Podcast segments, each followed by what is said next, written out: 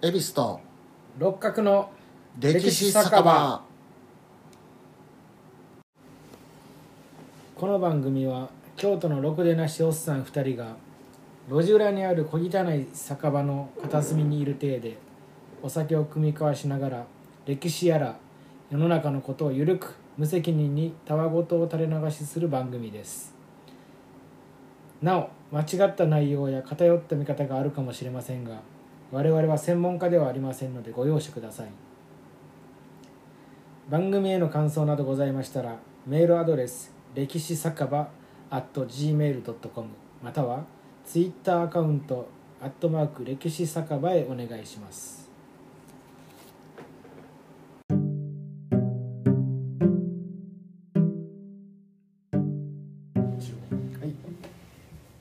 はい、ということで第15回。はいよろしくお願いします。お願いします。えー今回はですね、えー宝酒造の、えースパークリング清酒ミオを飲みながらやっていきたいと思います、なるほどね、これ新しい新しいというかね、うんこう女性でも飲みやすいように開発されたやつですね。結構スパークリング日本酒ってうん。何年か前ぐらいから結構、ね。うん。そうですよね。女 CM とかやって。そうそうもね、うん。日本酒。日本酒に関心持ってもらおうとそうそうそうで宝酒造が作ったと、宝酒が、はい。宝酒って伏見。伏見。うん、最高やな。最高ですよ。京都に生まれ育った我々はやはり京都で税金を落とすと。そうそうそう。やっぱりね。京都市もね大変やからね今。人路は変えたくないっていうね。あまはいいただきます。乾杯。ありがとうございます地元のね企業を応援しなねやっぱり。ああこんな感じなんですね。まあジュースやね我々から言わすと。ねちょっと酸っぱい感じなのかな。炭酸が入ってるしかね。これはああなるほど。うん。まあ我々からするとほんまに普通のジュースですね。ファンタに、なんやろうね。うんアルコール。アルコール入ってんのかなっていう5%は入ってるみたいですけどね。ファンタのなんかみたいな。うん。でもこれは逆に飲みやすいということすごい飲みやすいね。ごくごくいけるね。ということで。夏場にいいかもしれない、はい。はい、ということでですね今回は、えー今年クリミア問題などで注目を集めそうなウクライナについて、はい、話していこうと思います。よくわかりません。どう？あわかりませんか？六角さん何？そうなんですあの辺イメージとか。あイメージっていうのはあの辺の今なんかこうソビエトに入ってたとか入ってへんとかああそうですね。その辺がちょっとこうれれ分からへんなっていう感じなんですよね。っていうことでまあ話していこうと思うんですけどもウクライナの概要は、えー西にポーランドですね。で北にベラルーシ。で東にロシア。おで南は黒海っていう黒い海を挟んでトルコに囲まれた国ですね。今回はちょっと地図を恵比寿さんが地図を、はい。で首都はキエフ。うん。で人口は約、えー4300万人ぐらい。で面積が、えー63万平方キロメートルぐらいではい。大体日本の1.6倍ぐらいの広さがあるうん。と、はい、で GDP は、えー世界57位っていうことですねまあまあの規模の国ですよね、うん。はい。でまあ大まかな歴史はですね、えー紀前紀元前頃からギリシャ人の植民都市ができてくるらしいです。ギリシャからこの辺にギリシャ人が入ってくるらしいんですね。でその後ローマ帝国とか東ローマに支配されるわけですねこの辺の土地ちは。ちなみに GDP ナンバーワンってどこなのアメリカ。ですね。うん。で次が中国。なるほど。で今3位が日本、はあ日本って3位なんですよ、い、で4位がドイツかな。確か。ドイツやっぱすごいですね。ドイツすごいよ、あんなうん。あドイツすごい。あの立ち上がっていくドイツってすごいですよね、まあ日本も一緒ですけどね。なんかドイツ人好きです。まあそういうなんか勤勉なところが似てると思いますね。はいはい。ほんと。ただアメリカはぶっちぎりですけどね。ま でまあ9世紀頃からあのロシアの基礎となるロシア人の基礎となるあの東スラブ民族っていうのがあうんうんうん。この辺にキエフ大公国っていうのができますね。ウクライナの土地に、えそれは何年ぐらいですか？えー9世紀やから800年頃、うんはい、えー東スラブ人の国ができると。へで10世紀頃にキリスト教が入ってきてえキリスト教文化圏になっていくみたいですね。この辺もなるライナのほどなるほど、はい。で13世紀頃になるとモンゴル帝国が、はい侵略します。はい、はいはい。で征服されてはい一回潰れると、はなるほど。い、でその後ですね15世紀頃チンギス・ハーンの子孫と名乗る人物によって、うん。このクリミアをを含むウクライナ南南部ですね、うん。南の方にうん。クリム・ハン国っていうのが建国されますああそのモンゴル民族のそうですね。流れということで、流れということで,、はい、でその後その国がオスマン帝国の保護国になって、ああはいオスマン帝国が近くなん。でね、はい、で、えーイスラム教がこの南部は広がっていくことになるんですね、うんなるほど、はい、めっちゃややこしいな。まあまあもうもう含んでますね。いろいろもういろいろやっぱ大陸ですから、内包してるな、はい、いろんな民族が混じり合って。宗教と民族と、はい。でそこであのトゥルク民族ですね、その辺が入ってタタール人が住むようになっていきますね、トゥルク系民族が。タタルタルソースを作ったやつらあそういうあれなんですか？トゥルクって。ああのー、竹武田鉄矢はいはいはい。さんが言ってはったんで、タルタルとソースの語源はタタール。ああタタール人混ぜるっていうそういう意味だっていうのはある、ごめんなさい。はい、えー。どうぞ、まあトゥルク民族っていうのはモンゴル高原出身の騎馬民族で、まあ、西アジアへ広がって騎馬民族が。まあ中国で言うたら突厥ですね。郷土みたいな。あそうだよ。な。郷土いわゆる。突厥とか。うん。でウイグル人とか。トルコ人。あウイグルもそうなんですか？あそうなんですよウイグルもイスラム教徒やし。あそもそもそういう騎馬民族というか、そうですね。いていていていていいじゃないです。か、まあまあ感中国感覚とそうです。ええはい。でウイグルは今はね独立問題とかでなるほど。うん。であとトルコウズベキスタンとかアフガンとか。うん。その辺がトゥルク系の民族っていうことですね。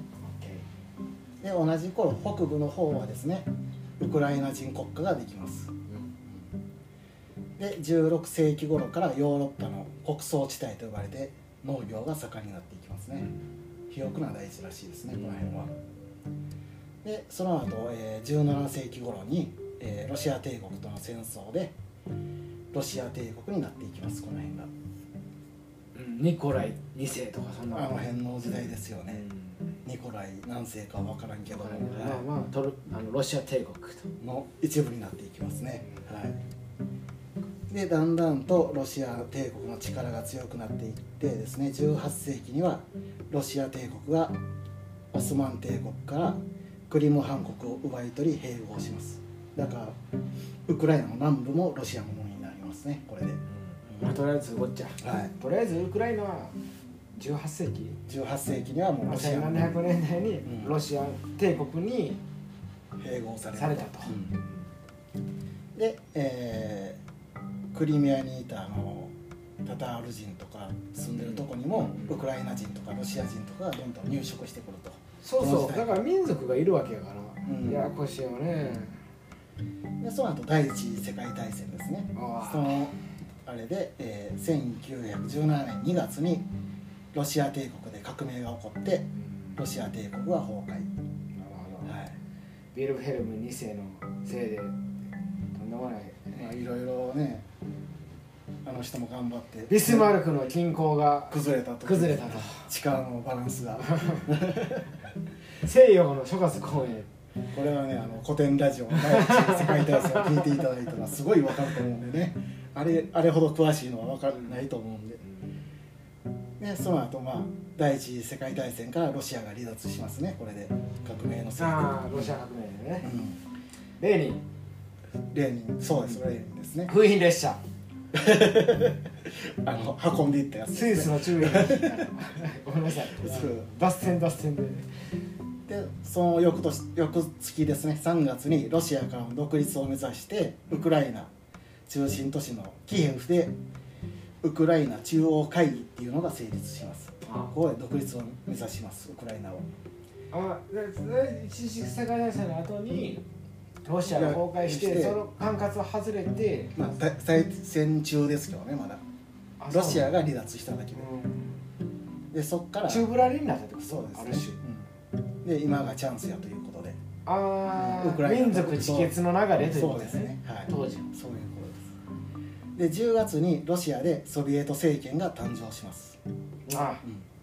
で11月にウクライナ人民共和国の樹立を宣言します。独立しましたこれで。あなるほど。うん。でするとソビエト赤軍がですねウクライナに侵攻してきますと。攻めてきます。内戦状態みたいな感じですかね、うん。でその時にもう、えーウクライナの首都キエフを占領してクリミアも占領してもうその後ずっとロシアソビエトが占領することになります。それソビエト連邦に入ってるんですか？この時はまだ入ってないですねうん。ウクライナはウクライナ。で占領してるんですよ。占領しただけで、で、えー11月になるとですねドイツ帝国が降伏し降伏して、えー第一次世界大戦が終わりますと。でここで完全に統治されていくわけですよ。ソビエトによってウクライナは。でどあのシュリーフェンプランも破れ。ああそうなんですよ。ドイツのね ハルケンハイムは頭おかしくなり。もうシェリー・フェンプランがめちゃくちゃね。両面作戦。うん。ソビエトはどんくさいから。戦力の充実に間に合わへんから先にフランスを叩くっていう。で1919年1月どはい。ソビエト赤軍がソビエトの赤軍がですねウクライナ社会主義ソビエト共和国を樹立します。すごい。でもあれやね。ウクライナでソビエト政権ができるマルクスとかそういうイケイケどんどんの時代日本でもあのまあもうあ赤がね。ああそういうことやね、ブームの時です。ムーブメント共産主義ね時代、で、えー2月、えーと樹立して、えーこの頃ウクライナではですねソビエト赤軍とロシア帝国派の白軍。で無政府主義者の国軍。でゲリラの緑軍緑の軍緑軍などでうウクライナ支配をめぐりもう争ってたらしいです。内戦状態ぐちゃぐちゃやったらしいですね。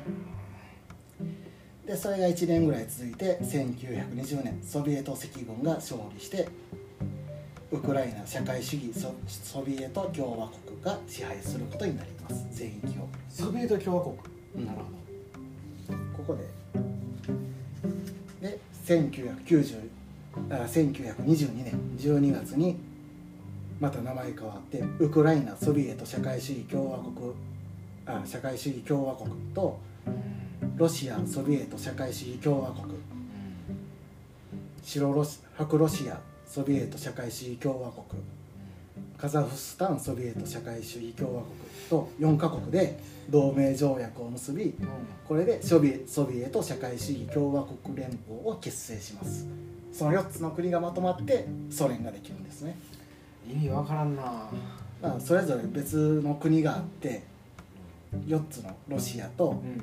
白ロシアとうん。ウクライナとうん。カザフスタン。うん。その4つにソビエト政権ができるわけですよ。でそれがまとまって1つの国になろうっていうことでうん。連邦共和国ができるわけですね。ソビエそれがトソビエト連邦それがソ連邦ですね、うん。はい。それ。はい。ゴルバチョフ的なことですか？だからソビエト社会主義共和国が集まった連邦ということ。ででウクライナはどの立ち位置なんですかそこ？まあソ連。まあ同盟やから一緒の立ち位置ですね。一一応同等の立ち位置というかまあロシアがね一番強いんですよね。うん。そういう感じでソ連ができます。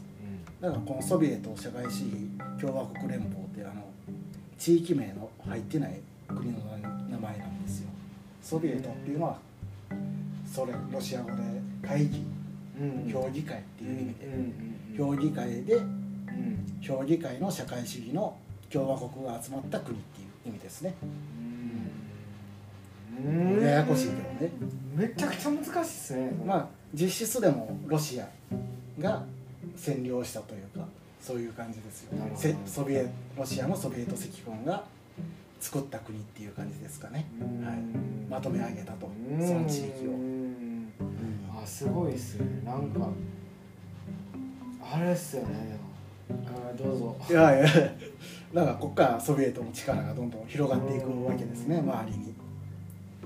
でまあレーニンやスターリンは土地の国有化を拒むウクライナ農民を敵視します農業盛んな国でやっぱ土地を持ってうん。農業するじゃないですかやっぱうん農民はでそれを社会主義やから全部国有化しようとしますけど、で敵視しますねそれで。で強制的に農業の集団化政策を行ってうんなるほど混乱が起きて。ど土地の個人所有っていうのは結局資本主義のそうです。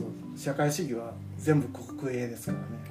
個人所有を認めたい、うん第一次産業やけどうん。それも国がちゃんと管理して。これがあの私物私物化じゃなくてあの個人所有になるとやっぱり資本主義だから真逆の感覚なのかな。またあの共産主義から言わすと。農家がその穀物を溜め込んでもあかんし全部国があ管理ブルジョワジしてーがでできてそうそうそう。うん。管理してそれをまた分配するっていう考えなんでね、できてへんけどな。そう。で強制的に農業の集団化政策を行ってうん。混乱が起きます。うん。で生産効率は著しく落ちて1933年までに2度の大飢饉が起こってこれでウクライナ人が400万から1000万人が犠牲になったと言われてますね。その飢饉って何が原因なんですかね。またあのキム・ジョンみたいな田ん。ぼ詰め詰めなんかわけわからんまだ土地のなんか区別をなんかうん変に分けたりとかいろんな農民をこっちにやったりあっちにやったりとかめちゃくちゃなことをしてそうあかんね共産主義はなこれをソビエトによるウクライナ人に対するジェノサイドで認定されてますね、ええ虐殺？うんうん、もう分かっててやったんちゃうかということですねこういうこと。ウクライナ人を殺すために民族浄化できない。そうそうですそうです。スターリンとかがレーニンスターリン、ええそうなん怖いな。怖いですよ。こういう歴史があるんですよ。ウクライナって。同じ民族やのにね。なんでじゃあスターリンとヒトラー同等に扱われへんやろな。ヒトラーだけがそれはスターリン勝ったから。そう。何でも勝てばいいね。俺に言わしたらヒヒトラーと近藤勇は結構似てるんちゃうか最後うん。まああのうん。近藤勇か近藤勇の方が好きやからな。いやなんかお面は全部着てるっていう部分では。ああヒトラーはもうドイツ人のお面を全部請け負ってるからね一人で。あれはもうかわいそうやけど。でもそんなスターリン、まあ、なんか役最後役中やだとか言うてね、ごめんなさいでまあそのヒトラーが活躍する第二次世界大戦が始まって1940年ドイツがソ連に侵攻して独ソ戦が始まりますね。でウクライナは激戦地になります。でドイツに占領されるとホロコーストによってウクライナ系ユダヤ人の共同体は完全に破壊されていきます。でソ連もクリミアのタタール人を中心を中央アジアに強制移住させたりしてですねクリミアから追い出ししていきます。でロシア人を入植させていきます。なるほどね。で独ソ戦によってですねウクライナは荒れ果てて700の市と町そして2万の村が全滅しました。全滅です。なくなりました。で犠牲者が800万から1400万人と言われてウクライナ人の5人に1人が戦死したと言われますね。第二次世界大戦で。ウクライナの中で1400万人死んだうん。って言われてますね。えそれほど激戦の。えなんか第一次世界大戦の死者が2000万人とかってなってたけど、確かソ連だけで何万やったかな。第二次世界大戦ダントツですごいんですよ。まあ、スペイン風邪1億人ぐらい言われてる。ああ1億第一次の時はね、すごいあれです。でもその一つのこのウクライナっていう範疇の中で、戦争その第一次世界大戦に匹敵するとまでは言わへんけども、それぐらいの虐殺虐ジェノサイド？いやそれもあ、う殺されていったんやね。非戦まあ、闘食べ食べれへんとか。戦火に巻き込まれてっていうか悲惨やん悲惨なあれですね。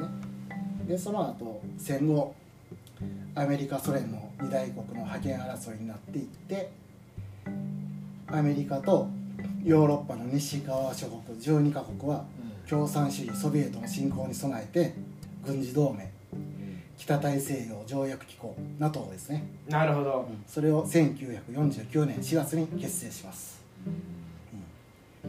反響ってことですか？ね反響です、はい、反響のいつソ連が攻めてくるかっていうことですよね、はい。今でも NATO って結構ちょっとニュースになりますよ、まあ、これが原因なんですよ今のウクライナ問題結局。は、うーん。火薬庫や。まさにバルカン半島に次ぐ。もう近いですからね場所バルカン半島と。この辺の東あは。あなるほどね。東はもうロシアと西洋のそういう地政学的にもそういう。バッファーゾーンですからね。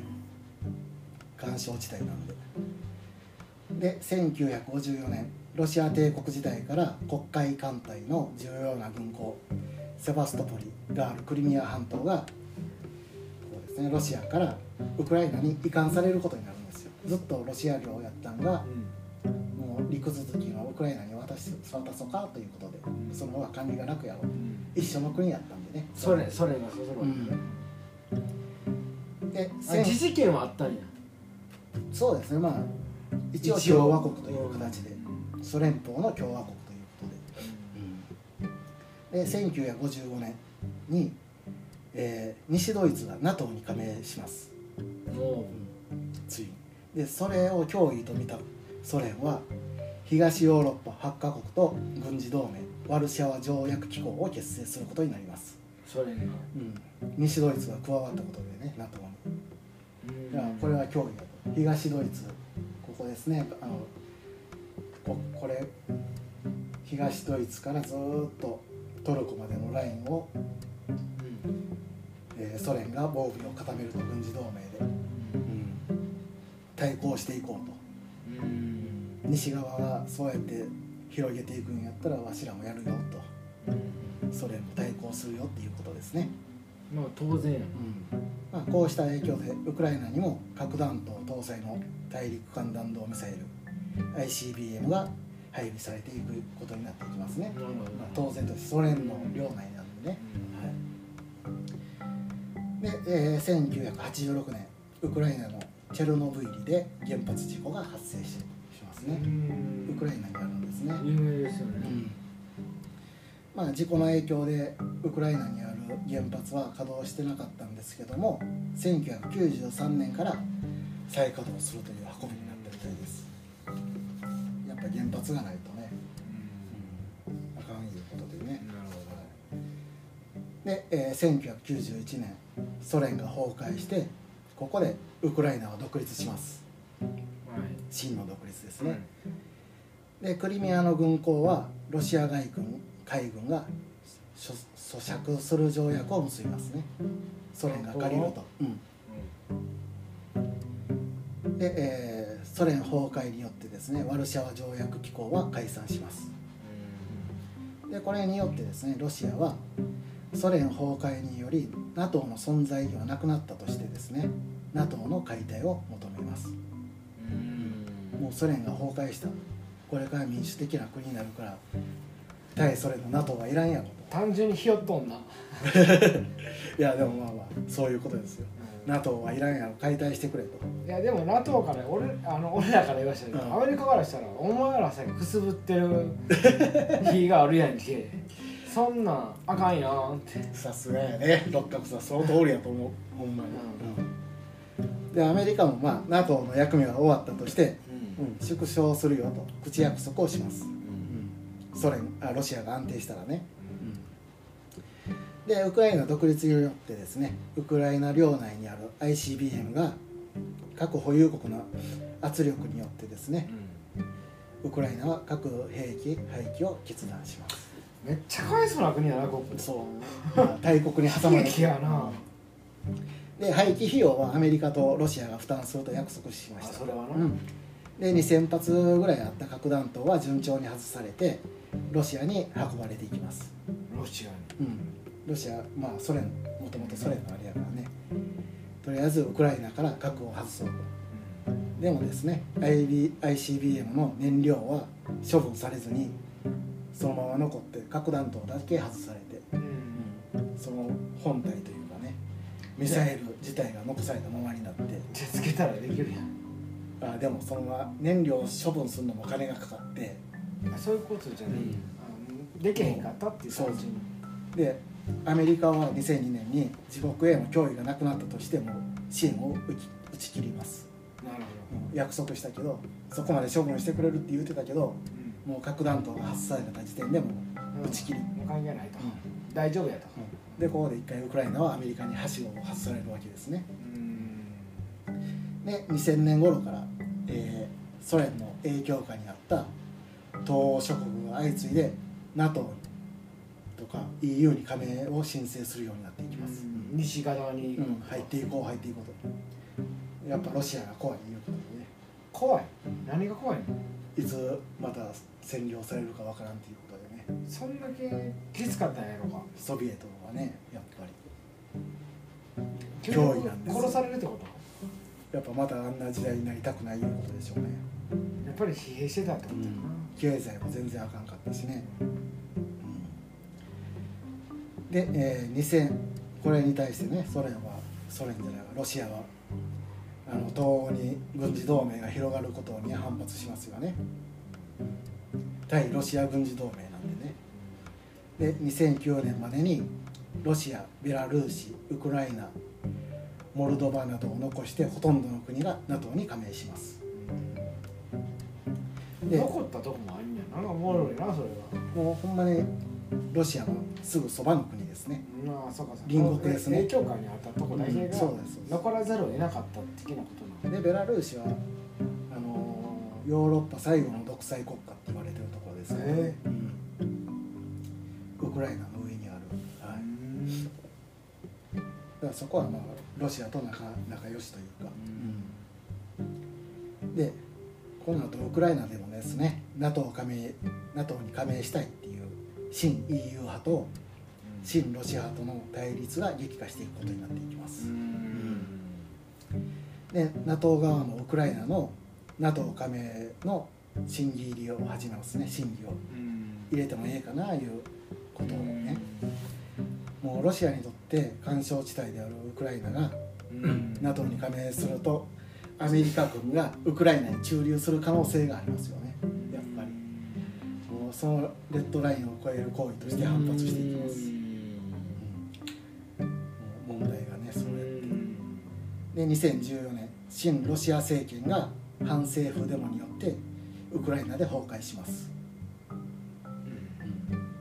で2月からですね、えー休暇中のロシア軍人が現地住民の自警団を名乗ってクリミアに入っていきます。実行しようとしたんやな、もう。休暇中のね。でこれを欧米メディアはロシア軍部隊とみられる謎の武装集団がクリミアに侵攻していると報道しているわけですよ。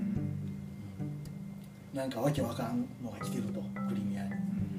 でその後ですねえー3月にウクライナ民族主義勢力からクリミアのロシア系住民を保護する名目で今度は堂々とロシアは軍事介入を開始します。自分の自国民を守るためっていうことでね。よくあるパターンですよねこれは。でその後すぐにロシア軍の支配下に置かれてロシア軍監視の中ロシアへの併合を求める住民投票が行われます。ロシアの監視下のもとで、ロシア軍のねでこれ、まあ、発表では投票率83%ほ併合賛成が96%っていう圧倒的民意によって、えー3月17日クリミア議会はウクライナからの独立を宣言。う、で翌18日ロシアとクリミア議会はクリミアのロシア編入条約に署名してうん。21日正式にロシア領になります。あじゃあ今書類的にはウクライナってロシアなのあウクライナクリミアだけねこの時は、あここクリミア半島だうんクリミア。これもまたクリミア自治州っていうまた州やった。のその州がそういう決議をしここか。うん。ここめっちゃ重要な重要ですね。こあの国会。地中海に出るためのねロシアにとって大事なところなんでクリミアは。動線というこそうですね。地中海からロシア本土への大事な軍港があるところなんで。これをロシアに編入したと。そういうことですね。あの投票によって投票に。一応、うん。すげえな、でクリミアで住民投票が行われた頃ですね。ロシア系住民が多く住むウクライナ東部の2つの州うん。でもウクライナ政府軍と親ロシア武装勢力との紛争が発生します。この辺なんですけどね、もうロシア国境近くのところで、でその紛争の最中ですね7月にマレーシア航空17便撃墜事件が起こります。うん。でこれは親ロシア武装勢力がうん。ウクライナ軍輸送機と間違えて攻撃されたとされてますね、うん、間違えて撃ち落としたと。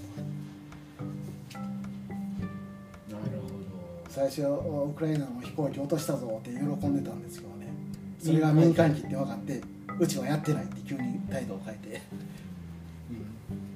うん、まあやってたんでしょうけどね。どやってもええって思ってたんや最悪まあまあ、うん。そういうあれですからね。だってここを守るのが大前提やもんねあのクリミア半島。ねでウクライナを取るためにロシアがここひ東からどんどん侵攻していってるっていう感じですね。で5月12日に2つの州はそれぞれ独立を宣言しますで5月24日に2つの国が連邦国家。うん。ノボロシア人民共和国を結成します。で2017年クリミア以外のウクライナ全域を新国家小ロシアっていうのを樹立するっていう考えを示していきますね。この国が、はうん、でその後ノボロシアの大統領が暗殺される事件が起こります、あうん、でこれにウクライナは関与を否定してますけどね。あの人民共和国の内部構想と見て関与を否定してるんですけどもここにロシアが調査団を派遣します、うん。で人民共和国側はプーチン大統領に対して平和維持のためにロシア軍の派遣を要請します。ロシア軍に来てくださいと。治安維持のために。で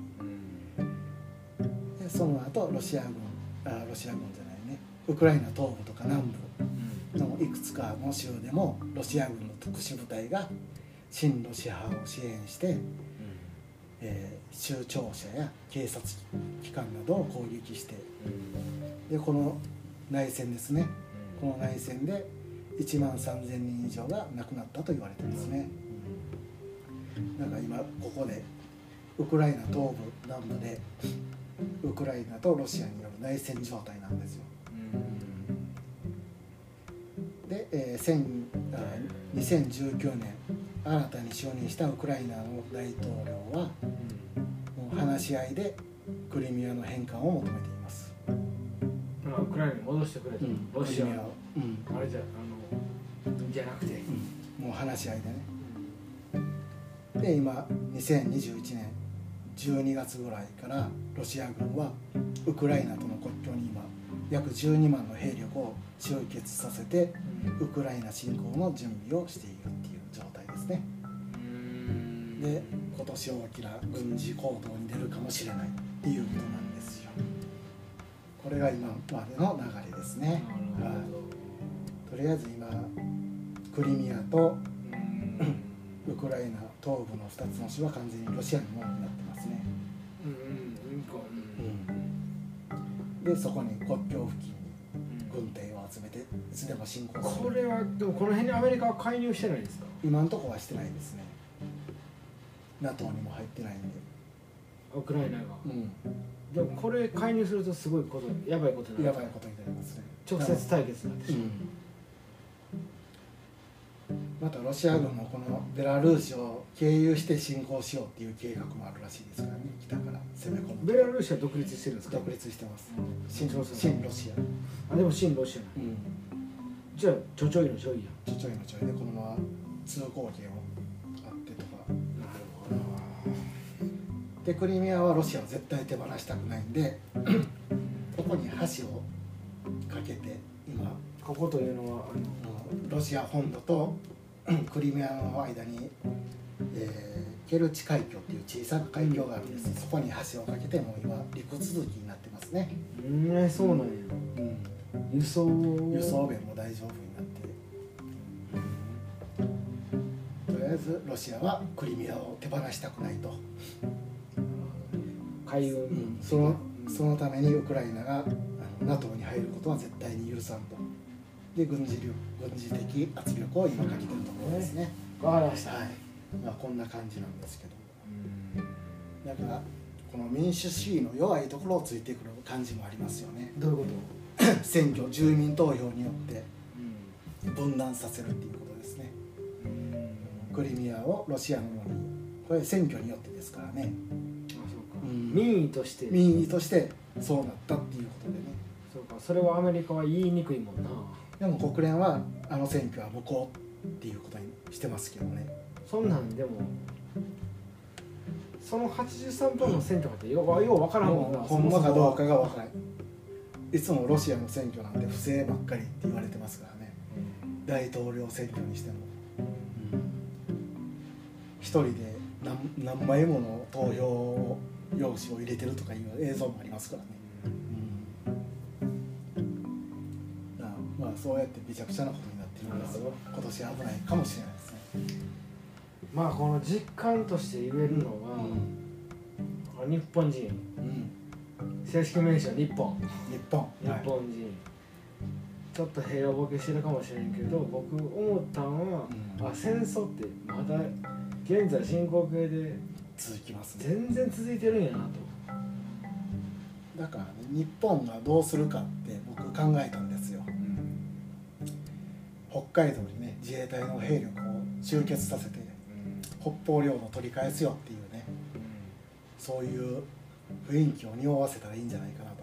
それによってどうなるんですか？だってロシアもなかなかこっちにウクライナに攻めていくことはできないんちゃいますからね意識を分散させる、あの東と西とのそういうねどっちからも攻められると思ったらねなかなか手出しがしにくいと胸をに託すしかないか。だから日本がそうやって北海道に胸をに戦力を集中すると次は中国が台湾に向けてとかね、まあ、もしそれが変な風になったらまた世界大戦になるかもしれないということですけどね、なんかベスマルクがさ、うん、みたいな人いんのかな今実は。実際的に。あこの均衡をギリギリ保ってるみたいなやつがさ。あいい日もちゃうかなプーチンがイケイケやからね。で習近平もイケイケやしね。この2つの大国が大陸のねハートランドの2つの国がすごいからね。海洋国家としては厳しいあれやね。はい。まあ今年注目ですね。なるほど。はい、こんな感じです。わかりました。ありがとうございました。ありがとうございます